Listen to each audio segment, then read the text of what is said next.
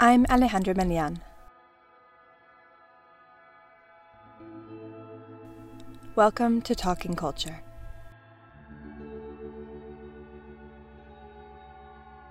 Before we begin, I'd like to acknowledge that this podcast is produced on the traditional territory of the Kanien'kehá:ka on the land known as Tiohtià:ke.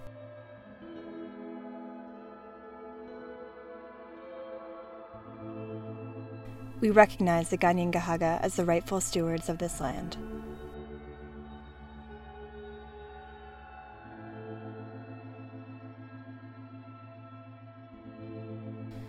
Today, I would also like to acknowledge the structural racism that I personally, Talking Culture as a podcast, and the anthropology department at McGill are all a part of. The Quebec Premier Francois Legault recently stated that he supports the anti police brutality and Black Lives Matter protests in the United States, and then added that there is no institutionalized racism in Quebec. This claim is laughable for a number of reasons. Institutionalized racism against BIPOC individuals is everywhere, and this is not the moment to go into it all, but let me briefly just mention the Quebec government's recent immigration policies, self proclaimed nationalism, and the continued structural barriers to First Nations, Inuit, and Metis people throughout Quebec and Canada. Further, although Canada loves to shake its head at the racism in the United States, a deep rooted anti black racism exists here too.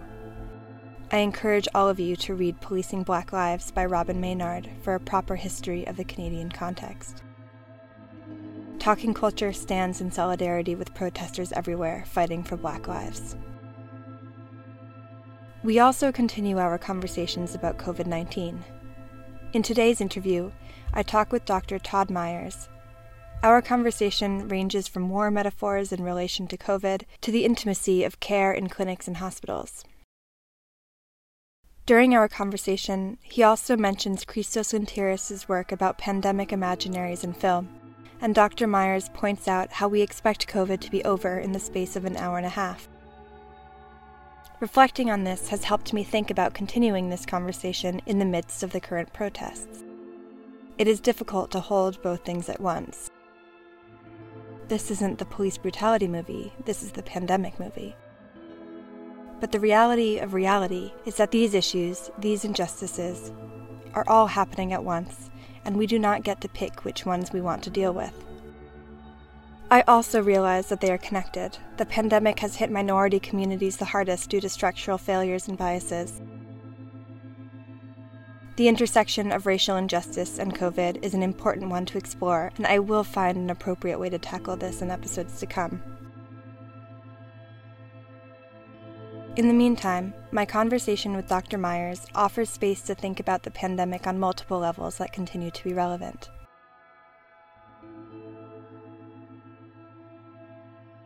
Todd Meyers is a medical anthropologist whose work moves between ethnography, historical studies of medicine, and visual studies. His most recent book, written with Stefanos Geroulanos, is The Human Body in the Age of Catastrophe Brittleness, Integration, Science, and the Great War. His recent work focuses on the daily experience of chronic illness. He is currently Associate Professor of Anthropology and Director of the Center for Society, Health, and Medicine at New York University, Shanghai. Dr. Meyers will be joining the Department of Social Studies of Medicine at McGill as the Marjorie Bronfman Chair in Social Studies of Medicine this coming fall.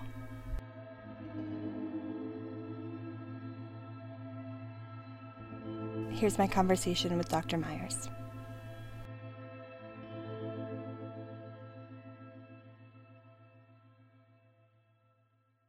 I wanted to actually open the conversation with something that we had talked a little bit about in, in our opening. What is difficult about having this conversation at this time for you?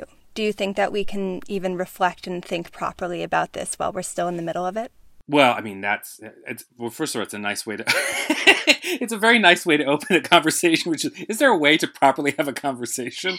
I mean, I mean that's, but that's the you've really you've touched on. I think what the what the concern for a lot of you know, and and I I mean I have to begin by sort of narrowing the we down. I mean, for me, it's medical anthropologist or cultural sociocultural anthropologists, historians of science, historians of medicine, people who think critically about public health. I mean, the people that I've been paying attention to, the people that I've been reading, I think I can see, you know, a thread that runs through most of the commentaries, which is, I mean, obviously urgency, concern, a great deal of frustration. I mean, how do you have this conversation without frustration?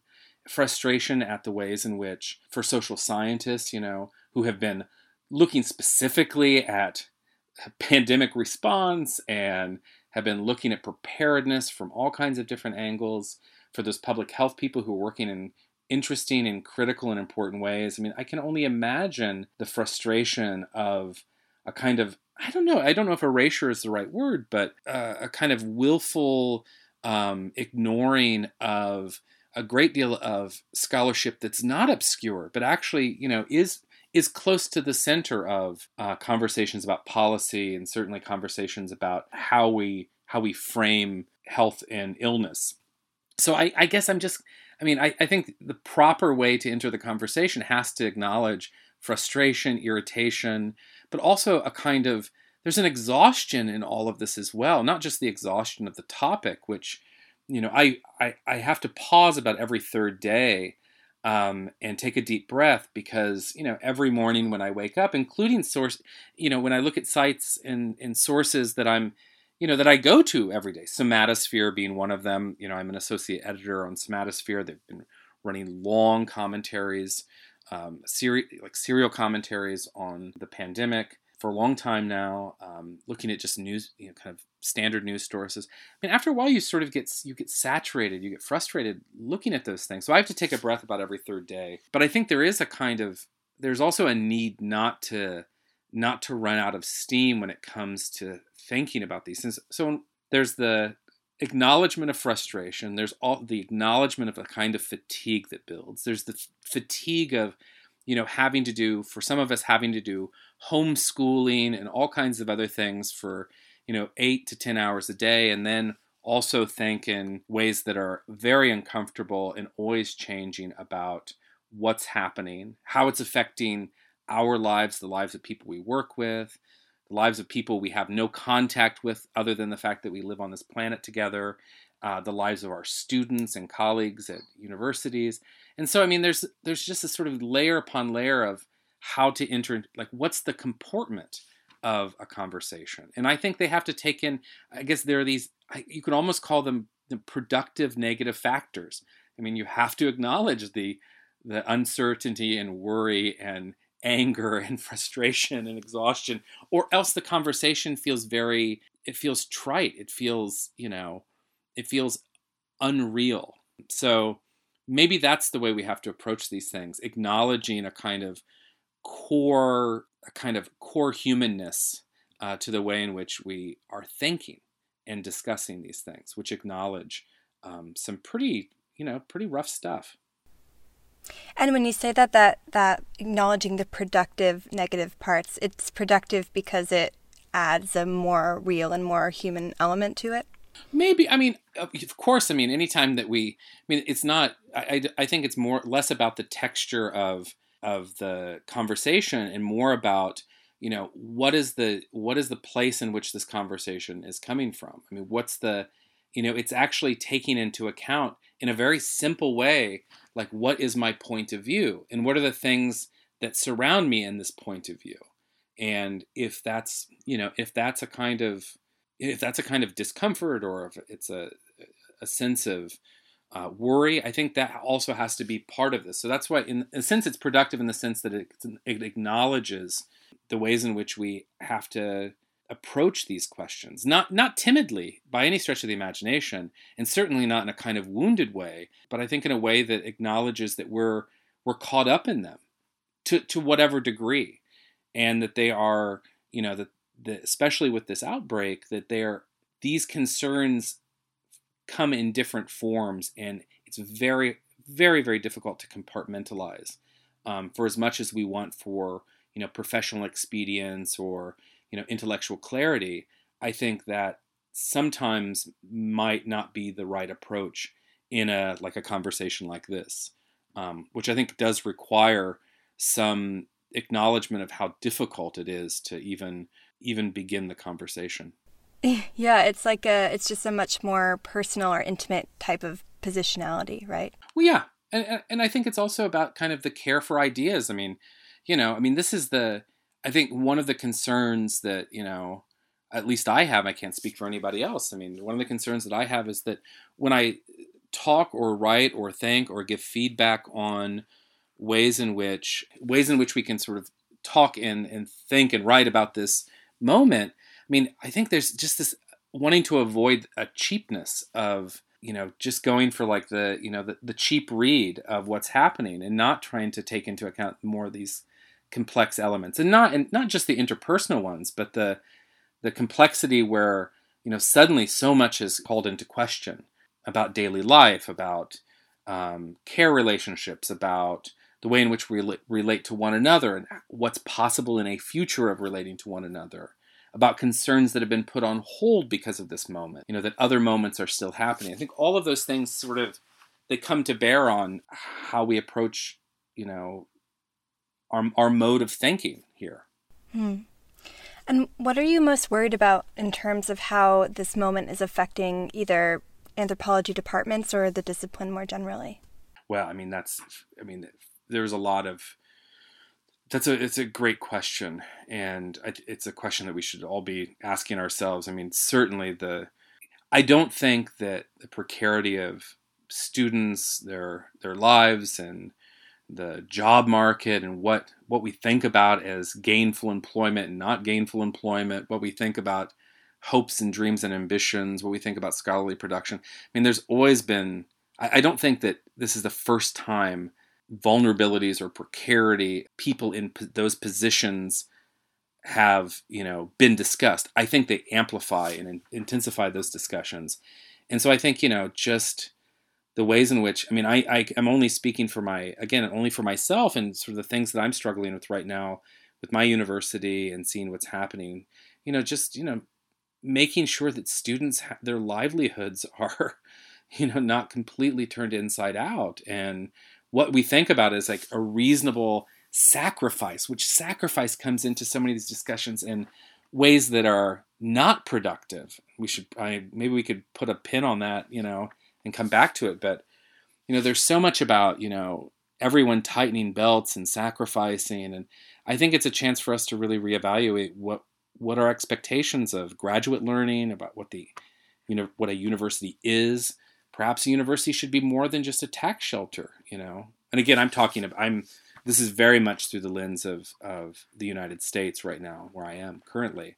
But you know, maybe maybe universities have more of an obligation to the people who attend those universities and work there and teach there. And then I think about you know things that may have not come into the purview of someone like me, a faculty member, without this moment. And I think about students who I you know I teach it. I'm currently teaching at New York University in Shanghai, and we closed early um, because of the outbreak in China, and students were sent home, whether it was you know back to wherever they were from in China, or back to the states, or back to a lot of different places. I mean, it's a really international student body. And you know, one of the concerns was, you know, what what's the domestic situation? What is home? Returning home mean? You know, it doesn't mean the same thing in every case. And concerns about, you know, difficult home situations. I mean, for some students, you know, going off to college as an undergraduate was an escape from a very difficult home environment. And now, you know, you're sort of thrust back in that environment with no clear idea of, of what's going to happen in the next, you know, semester or the next year, managing that that world while simultaneously trying to maintain your studies. I mean, so it's just this this the shape of precarity. I think has really has really changed in some ways, but also I think it just shines a much brighter light on problems that have existed and seem to always get kind of pushed to the back burner of you know intervention. So there's a lot. I mean, there's just there's and that's only I mean that's only a partial answer to your question, but that's what I've been thinking about recently and and worrying about. And I mean, I guess this is an impossible question to answer also, but do you think that after this moment, universities will try to mend some of those gaps, or do you think that the trend is going to be to try to be go back to the way that things were before? I have no idea. I have I honestly have no idea. I mean, my of course my my you know the pessimistic side of my thinking is you know this is a an opportunity to cut the fat and you know shrink departments and you know do all of the things that you know many of us fear that universities will do when given the opportunity. But um, I, I, I, honestly don't know. I mean at the same time my university right now is doing a tremendous job at, you know of supporting students and, and are really trying to think of new ways to support students. And so I, I see efforts happening I see efforts, you know, that are that are genuine, but I don't know what the I don't know what what things will return to and what the and, and what it's going to look like. I, I, mean, I'm crossing my fingers that some of these things. I, I guess I'm crossing my fingers that some of these conversations don't go away when some version of you know normalcy returns and that, that there's you know the distance of time between this moment and whatever the next one is. I hope that I hope these these these issues remain important because they are obviously. Who do you think needs to carry these conversations forward? Where do these conversations need to be be happening? I, I mean that's I mean it's it that's also the important question. I mean this is obviously people who have power in universities. I mean that's one place to recognize that they have power and security. I mean much of this is shouldered by students, you know, and that's the reality is most most of the heavy lifting is done by people who are are doing it with the least amount of security and are somehow meant to accept that the future is bleaker than um, the one that they you know that was offered to them when they started this process of being a graduate student or undergraduate. Yeah i mean there's and and i don't think it's just you know i don't think it's just a few well-intended faculty who make all of this radical change. I mean, I think that it is a much broader. There's a need for a much broader um, effort beyond just, uh, like I say, some well-intended faculty. Who, who's part of that effort? It's a it's a good question. You know, the one thing that really worries me the most is kind of the state of the university. Not just be, not that I think universities are going to disappear, but really so many of these issues, you know, cut across these institutions and with people that I have the most contact with, you know, professionally. I mean, it's my job. Um, and I worry about them probably the most. And it's much easier to establish some kind of, I don't know, to talk about this with greater distance between like the locus of concern and yourself. But your first two questions are precisely how do we talk about this and what about the university? Yeah, you, you, you went right for the center of things. Very, very nice. I, I mean, this, I know that these, these podcasts are kind of a set of interviews and but I'm, I mean, obviously, I'm, I'm very interested in your perspective on this as well, and I think that's also kind of part of the. I mean, I think that's part of this, this the problem um, as well, which is it, which direction are we hearing concern, and you know, where is concern coming from? And I think that that question extends to the I think the larger issue around the outbreak because it's you know it's a real question of eh, where where exactly you know who who gets who's in a position to shape concern and what exactly are those terms of concern? So I, I think you're you're of course you're thinking about it. I'm thinking about it. But i also think it presents a very fundamental problem about the nature of concern itself. As the concern itself is i mean I, I think you might agree it's like it's not neutral and whoever's in a position to shape that concern really from the outset gets to shape how a conversation about remedying problems about funneling resources et cetera et cetera it, it really i mean it's the it's the initiator. And so so so i think those the idea of of shaping concern becomes i mean this is i think this is one of the things that is often frustrating for social scientists which is here we've written you know six or eight books on this topic but yet are those concerns the ones that are you know being kind of articulated in the right places? Um, and i think that's a that's a difficult question Yeah, I think the right places is key. Um, the graduate students in, in our in my department wrote a letter to the department with a list of our concerns and things that we were thinking about and worried about, and they did their best to respond to it. But it was a little bit scary how many of the answers were, "Well, we have no idea," and it felt a little bit like our concerns were being just kind of lost in the ether. and like, who do we present these questions to then? I, I I'm just a little bit worried that the questions being asked a certain level of the still prevalent academic hierarchy just kind of get will get lost. I mean, you also raise another. I mean, you raise this other sort of issue about uncertainty and unknowing, which is, you know, when when I sit down and write, when I think about my own work, I mean, I think about questions of uncertainty, and I think about worries, and I think about what can I say, what can't I say, what I what what I will I not be able to ever say, and I think these are, I mean, these are the kind of base epistemological questions that we are faced constantly in our own work. And they're ones that we should attend to. And I think often if you go to an anthropology conference and you hear the kinds of critiques that come out of people's mouths in the audience, I mean, often those critiques are about overstepping. They're about kind of what the you know what the nature of evidence is and how you can be certain that something is as it is in the world and I mean, this is I mean, this is the basis of the the human sciences. I mean, we should be asking those questions. But I think when we find ourselves in these moments where in a way we've been trained our whole lives, know, our whole, you know, intellectual careers to think straight about these issues and here thinking straight is a near impossibility. And, you know, kind of going back to our, our first the first topic that we talked about, I think that idea that kind of recognizing your point of view, I think, is the first step in all of this. And if that point of view also includes, hmm. you know, uncertainty and unknowing, it's kind of like, well, we need to we that's not that's the starting point. That's not the that's not the ending point to the discussion. And it's, you know, and it's also not the flavor that you give to a discussion even though you're speaking in certain and, you know, unworried terms you know it's like it has to be it has to be part of the the the substance of of the way in which we approach how how we understand how this in this case this pandemic is is impacting individuals. And it might not come through in ways that i think are are expected or have already been thought about before or i mean certainly i mean one of the things that i've been thinking about a lot is well first of all how these things come to bear on sort of domestic in the sort of domestic sphere in the home. Um, what does care look like? What does intimate life look like in the home? You know, it, it connects to some research concerns that I have. I mean, I'm interested. I've been working, starting to work on uh, issues of, of, child sexual abuse, and so um, that's that's been on my mind, and you know, just domestic abuse in general.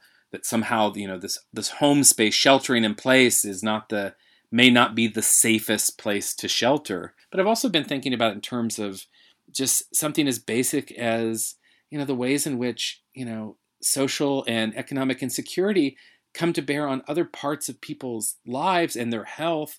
And then suddenly there's a pandemic and there's all of this surprise that communities that are already in harm's way are in harm's way. You know, and it's as though as though there was a kind of unexpected like the pandemic is an exception to other concerns about human health that somehow you know the scarcity of resources in another domain don't have anything to do with this thing that we you know are you know call covid. And i think that's also been kind of something that how those how those different worlds how those ideas about different worlds of this pandemic versus health inequalities um, is conceptualized has been something I've been thinking about. You know, and, and in some ways, I mean, it fits the kind of idea of exceptionalism that we've seen. You know, we should know the answers to all of these things. You know, isn't there a public health task force? Didn't I see a movie about this? Christos, Christos Lynteris, who's at St. Andrews in anthropology, just wrote a beautiful book which came out right before the the pandemic about kind of pa- pandemic imaginaries in film and you know those films end well in general even though they have moments of crises. And so i think we're all expecting things to wrap up you know in 90 minutes and roll the credits. And so you know there's all these different ways in which you know uncertainty is coming through now and we you know we have a hard time dealing with it. So, anyways, I took I, I took your your comment about uncertainty and worry and ran with it, but but I think that I think you're touching on one of the most important problems. You know, whether it's at the departmental level or if it's the level of you know the way in which a you know a country responds to a pandemic. I mean, managing uncertainty, I think, is the is the key. What are some of the current suspended activities that you would like to see not come back? So I so you sent these questions to me, and I had read them ca- more casually when they came out in print, you know, several weeks ago. And so I've been thinking about this is the one, you know, he has a whole series of questions, but I got stuck on this one. My first reaction was, you know, is this a kind of pet peeve question? You know, is this a question about utopianism? Is there, I mean, is this a trick question? I mean, yes, of course, like, you know, our reliance on capital and patterns of consumption. I, I would love for those not to come back in the same way. But I, I, but I don't think it is a pet peeve question, and I don't think that it is about utopianism, and I don't think that it's about um, just a, a, kind of canned response about capitalism. Though, though I do think patterns of consumption and capital are part of the answer. At least my answer to this question. I think I think it's a very difficult question to answer, just because on one hand, so many. If we think about this institutionally, things are interlinked. I mean, it's a. I mean, this is what we've seen over the last several months is that institutions are linked, and not just institutions within a country, but globally. And you know, I, I think if I was if I had one one activity that I would love to see suspended, it would be the sense of exceptionalism. It's less an institution, more of an attitude. What strike really strikes me is that you know, when I was in Shanghai in the months leading up to COVID, you know, the coronavirus getting into the the globe the global press, um, you know, we were reading reports in December, and then you know, I left and went back to the states, and even when you know I was sitting with my partner and talking about you know should we go back to Shanghai, should we try? What's happening at the towards the end of July, there was so much you know gnashing of teeth and worry about what it would mean to go back, you know, it, it seemed it seemed completely off the radar of everyone I was talking to, you know, here in the States. As though, you know, somehow this was not going to reach the States. And then, you know, and then when cases in Italy started showing up in other places, there was still this idea of exceptionalism. So, this very old idea about connectivity and globalization, somehow still there there are these still the sense of being exceptional. So that's one, I guess that's one axis to this. And then there's another axis which is, you know, the exceptionalism that the things that we want in daily life should be available to us all the time, even though, you know, the worlds in which we have created for ourselves rely on scarcity. And that's another form of I guess you could call it exceptionalism. That's you know those are the sort of hierarchies of power relationships and and need and you know just the sort of dependence on despair that that boy it sure would be nice if if this was a moment of recalibration. I, you know i'm struck by so many different things. I mean my first you know my first reaction to this question was big box stores. You know i was like oh god you know, maybe this will destroy, you know, the big box stores in North America. And the more I thought about it, I was like, you know, I'm talking about Target and Walmart and Costco and all of these places.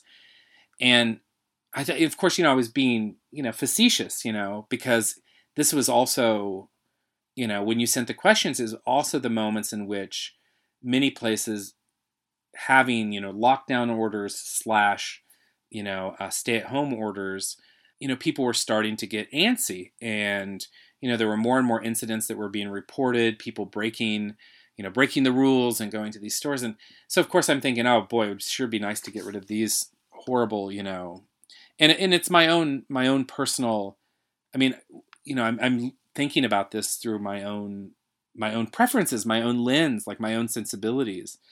And then, you know, I think what it shows though is, there's a I mean there is an incredible draw to these places. It's it's really too easy to dismiss the folks who are you know causing causing trouble and getting on YouTube and having you know viral videos go around of them taking their mask off at Costco and what have you. I was struck by how power. I mean, that's one thing to sort of look at the look at those folks and say these are lost causes. You know, they don't understand the the danger, et cetera, et cetera. But I, I don't think that that's actually the um, the right perspective. I mean, I'm struck by how powerful these places are as a draw. I mean, I'm struck by um, it's really too easy to dismiss people who are going and getting haircuts and doing various activities, which are also being um, characterized as you know as as dangerous and also like that somehow you're like you know breaking this kind of this pact the social pact that we've all somehow been um, you know suckered into agreeing to because you know we're meant to fend for ourselves um, more or less. Going to those places feeds something. And you know and it's it's and you know they're powerful because something's been taken away and they fulfill a need. And i think there's actually a lot of work that needs to be done um, to think about like this power of this consumption on this level what that means. So I, I guess i'm thinking about latour's question i guess what i would really like to see sus- some things that have been suspended not coming back would be maybe maybe less of a disappearance and maybe a reconsideration. Like, you know, what does need mean? What does essential mean? What does boredom mean? What does closeness mean? I mean, what does risk mean? I mean, what does future mean? And, and it's one thing to sit around a seminar table and discuss these things. It's another thing to say, well, what do those things actually mean to people who are, you know, breaking stay-at-home orders to go to big box stores or to get their hair cut? Because we can't dismiss that whatever it is that's that's that's driving that that need and then of course i you know instantly i think also because of just reading other things by uh, latour recently i was also thinking how this figures into a discussion about the climate crisis you know and so when i'm thinking about you know these videos of people you know with no mask on getting angry because they're not able to get into costco um, i'm also thinking well this is you know it would be one thing to completely dismiss these people as lost causes but it's another thing to say, well, wait a second. I mean, are these not also people who are going to have to participate in a world if there's going to be, you know, effective ways of, of reversing or dealing with climate change?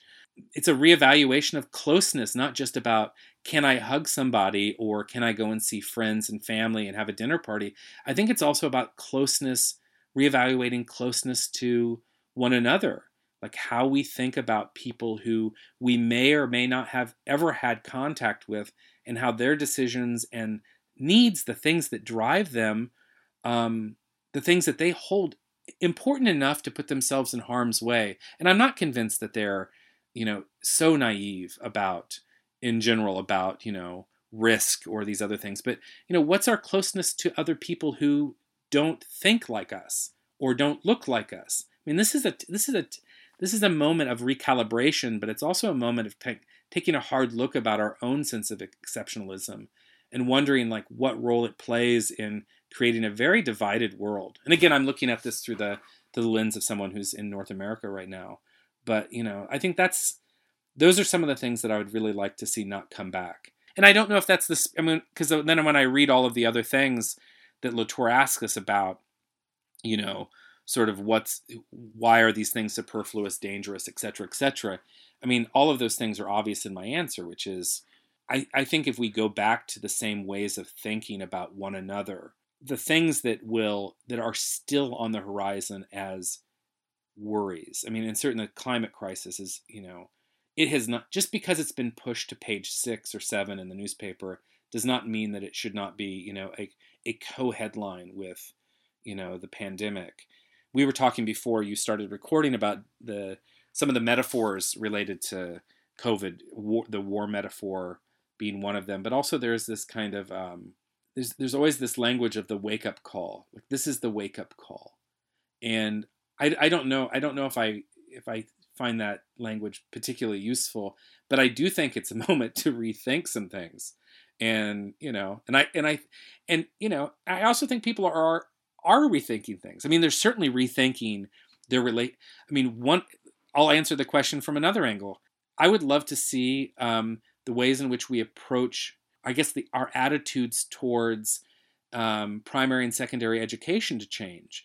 I mean, my God, I mean, suddenly, you know, nation upon nation are all discovering that teachers do a hell of a lot of work, or that schools don't just, you know, teach kid arithmetic, but they also like feed kids at least two meals a day, and you know, are there, and you know that the nurses in schools are actually helping children manage medications or you know i mean all kinds of things or that you know it's the only place you know that school you know there, a digital divide might still exist in one form or another depending on what your you know your zip code is in the united states and how much you know tax money goes into your schools.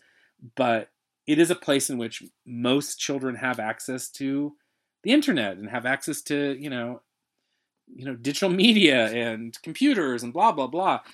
And so i would love to see a reevaluation of that. I mean i know i know over the last several months i've been reevaluating that. I've certainly been reevaluating what good teaching is. I mean if i'm i'm teaching my seminars over zoom and then i you know then i eavesdrop on my daughter's discussions with her teacher and i'm like oh my god i've got to step it up. So i would love to see kind of a reevaluation of like how much i mean if, if this really is like if this is a, a wake up call, it's a wake up call to our values all over the place. I hope some teachers are getting raises after this pandemic. Yeah, and I I like reevaluation because it I feel like the term disappearance when we're thinking about things that we don't like maybe too utopian as you said, but like re actually just rethinking and working with the reality of what exists might might be more productive. Yeah.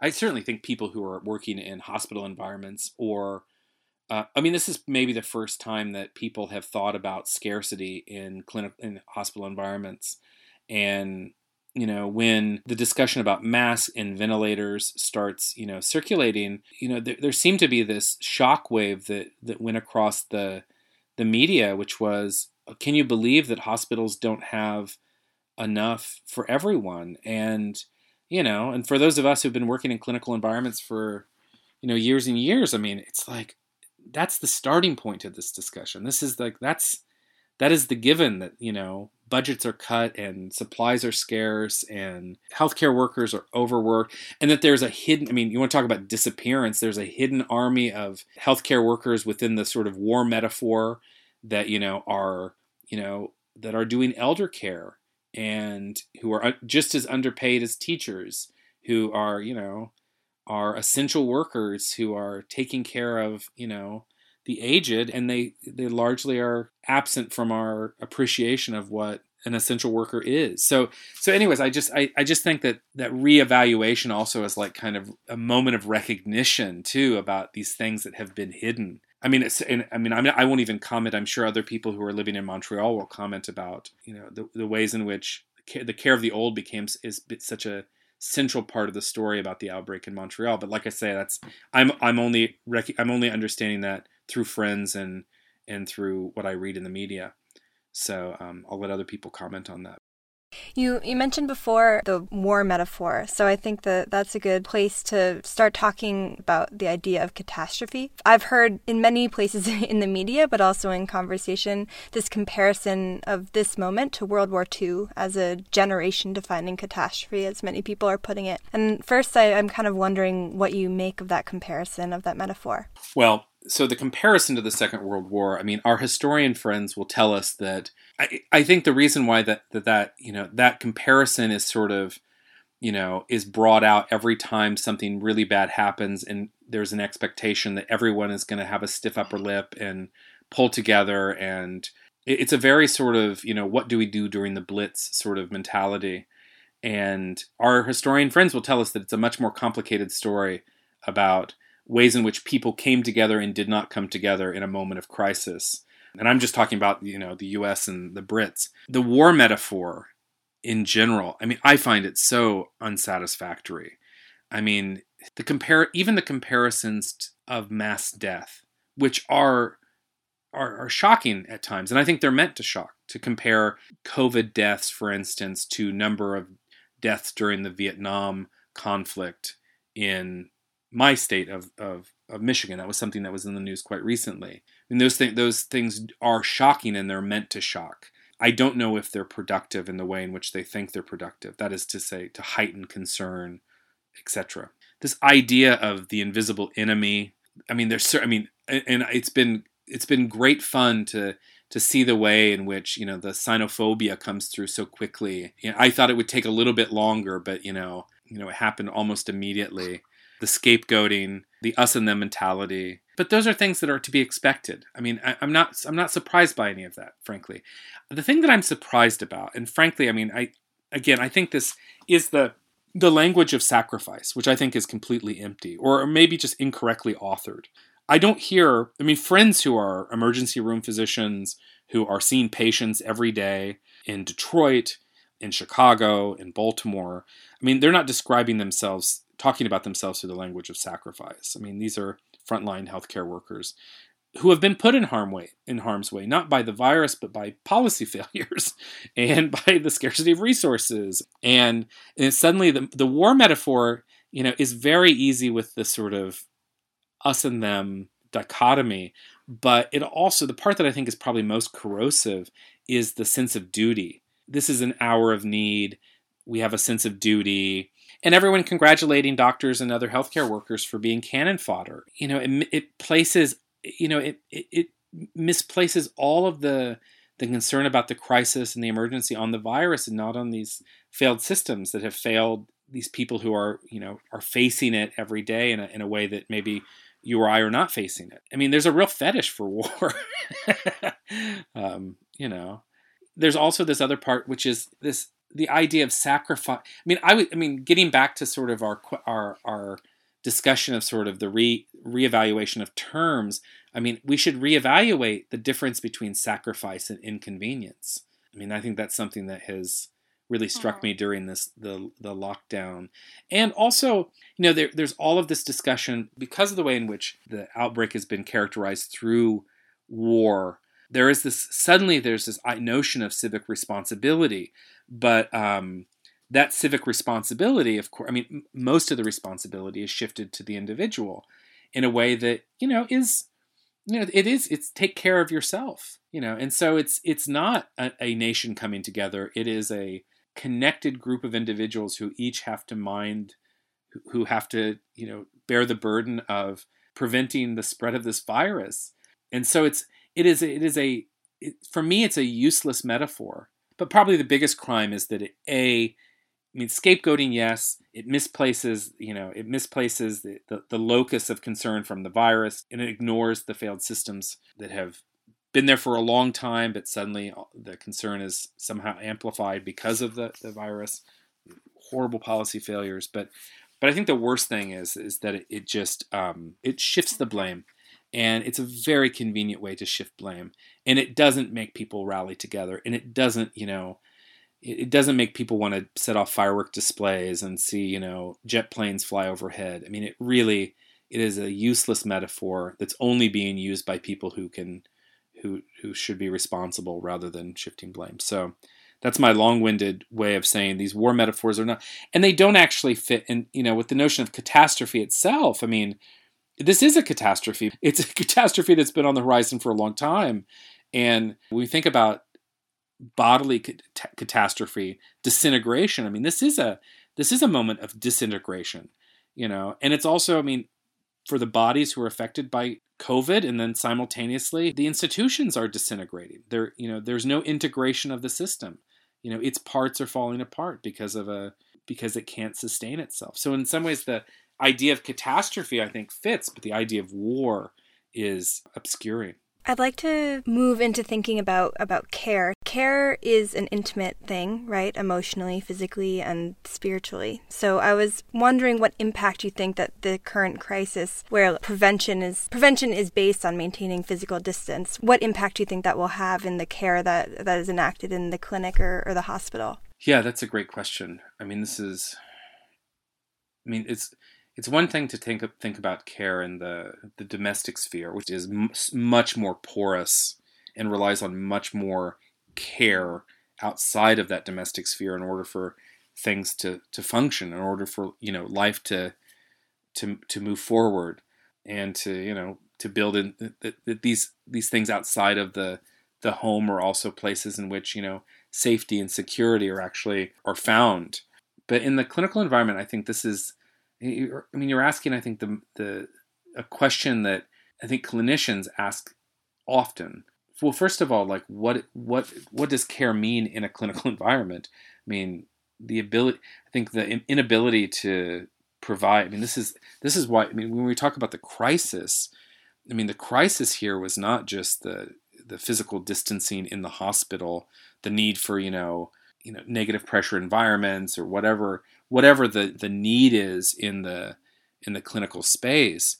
It was the fact that those resources those resources themselves, the ventilators, the you know the masks, the gloves, et cetera, et cetera. I mean, those were the things that allow clinicians to provide care. I mean, there are the you know they're technologies of care, and you know when there's scarcity in those tech, of those technologies, I think they become a question. They become a problem of care, not just a not just a instrumental problem, not just a problem of of the technology, but what that technology is connected to. So I think that helps us to understand what was so critical not just what were there enough ventilators, but what does that actually mean in terms of the ability to provide care?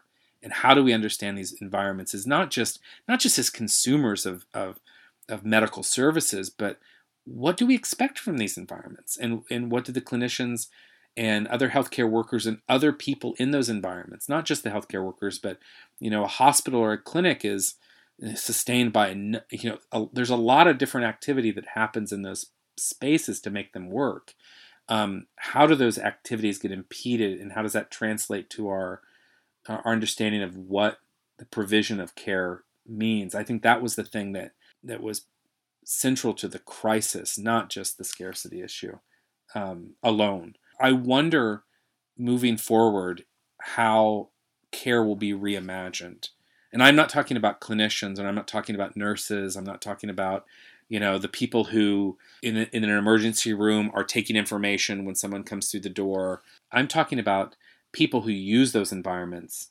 to seek help. I, I think we've already seen a, a very different way of understanding those spaces. I mean, one of the concerns, I mean, one of the first things that I thought of when I was debating whether or not to go back to Shanghai was what happens when someone gets sick that is not COVID related. If resources and people are stretched so thin, not everybody is just one kind of sick. And we depend on these environments and we depend on them to be there in a moment of crisis. And what happens when they're not? And what happens if our concern isn't exactly what the moment of concern is about? I think that changes our relationship to these environments. And then there's also just the worry about entering them. I mean, this is not this is not a moment where people want to end up in an emergency room for a you know non-COVID related injury or you know health concern. And so I think the ways in which we think about use, about care, about abilities to occupy space, that those spaces have utility. I think all of this is getting rethought. And I don't think rethought in a way in which we're sitting down and drawing out a kind of, you know, schematic of how we relate to these environments. I think it comes through in in sort of basic choices and basic needs. So I think that changes. The question of, I think that question of intimacy, you know, I'm reading a lot of this secondhand, but, you know, the inability for family members to, you know, to be there in, in the final moments of someone's life because they're not allowed in hospitals. There's a different form of intimacy related to dying in the hospital if there's no contact. And and I say this as some great insight, but it's not a great. I mean, people who've been working on hospice, and there are ten thousand, you know, anthropology gerontologists who've you know thought about end of life in various ways. And so I, I don't want to present this as though it's some great insight, but I do think that that there's this moment where you know there is there are new forms of intimacy that are growing around this outbreak and maybe there were these moments before, but it's certainly come to come into my you know onto my radar in ways that I, I was I think I was really surprised, and that's been one thing that I've been you know interested in for a long time as an anthropologist. You know the the kind of the porousness between the social world outside of the clinic and the inside of the clinic. And right now there i mean there's less porousness there in a sense. I mean in just in terms of the ability of people to move. I mean there's certainly I mean part that that social is also kind of the is beyond just the ability of a person to move within an environment. I mean, it's it's greater than that, but is a real change in in how open those environments are, and I think that changes our relationship to them, and I think it puts a different kind of pressure on the people who are inside those environments, taking care of people who are sick and dying. And so, you know, when we think about, you know, what was the language that we were just talking about with the the war metaphor, you know, the the heroism, the sort of sacrifice, the this idea of you know service that that healthcare healthcare workers as caregivers are are taking on. I mean, I think this is another element of that, which is so profoundly intimate. Yeah, the not only are the resources stretched even more, but the types of care and the types of responsibility are being multiplied on top for the for these types of caregivers. Yeah, absolutely. And I, and I don't and and what and I don't know what this will translate to in in six months from now or a year from now. I think about writing that people like Arthur Kleinman have done on on burnout, and, and a lot of people have written about burnout, and and there have been stories about you know clinicians, suicides, and other you know other other problems that arise from the burden of care. And yeah i i don't know what i don't know what what it's going to look like a year from now um, given new responsibilities and and being asked to carry so much. I mean that's just it. I mean you know whether directly or indirectly. I mean maybe i mean you know every time we, we start talking about another topic and i my mind loops back to what we talked about before. I mean, this is also the danger of that language of sacrifice and heroism related to the war metaphor, which is it puts it, it puts an incredible amount of pressure on those people who are are being framed as as heroes, you know, who are there in our you know our hour of need and who feel a sense of duty and blah blah blah. It's like, I mean, that's a that's a it's a incredible amount of pressure to place on people who are already have enough pressure placed on them. So mark that down as another worry. What this is going to look like in a year from now for those nurses, those, those physicians, those other other healthcare workers, um, administrative staff. I mean, I think I don't think that it's a it's a, I think it's an equal opportunity pressure. That's all the questions that I had written for you, but I was wondering if there's anything else that you wanted to talk to me about that I didn't think to ask you? Well, I'll tell you. I mean, this has been this has been a really nice way to think out loud, and maybe this circles back to what we kind of talked about in the very beginning. But I guess part of my attitude towards this, and part of my my own personal comportment towards these concerns, is that I don't think anybody has all the answers, and there are people who I look to, you know, other scholars that I'm, you know, that I am reliant upon to get their insights. I mean, I talked about Carlo Caduff before, but you know, people like Frederick Keck and Christos Lynteris, and I mean, there's just so many anthropologists who have been thinking in these terms for a long time. But I, I also I also think that there is something to be said for struggling with these concerns, to struggle with the moment. We put a lot of value in in clarity and in sophistication, and I, I I would also like to add to the to mix a little bit of confusion and and worry. Because when we look back i think when we look back you know which we've already done i mean this is also the the temporality of all of this gets you twisted up. But when we look back you know in six mm-hmm. months i mean i think some of the the worries and and, and concerns that we have that we can't put words to i think hopefully will become clearer in our minds as we absorb new worries and concerns but i don't think that you know having a final word on this is the right way forward. And so, you know, I think we have to accept that we that we perf- that it's beyond just performing the uncertainty that's required in our collective, you know, anthropological skepticism that we, you know, all like to participate at one point or another. Um, I think there is some there's something about remaining remaining worried, remaining skeptical, remaining uncertain that I think does help us piece through this. For me, that's almost like an analytical strategy. How are the ways in which I want to to wrestle with the things that I'm not so sure about? And I think that does something, um, hopefully positive, I guess.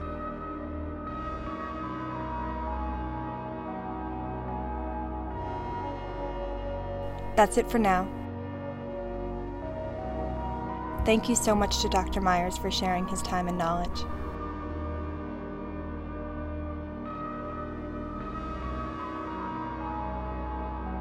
This episode was produced by me, Alejandra Melian.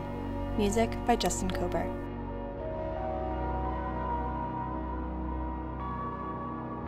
Don't forget to rate, review, and subscribe, and come talk culture with us on Twitter at TalkCulturePod or Instagram at TalkCulturePodcast. Stay safe out there, everyone.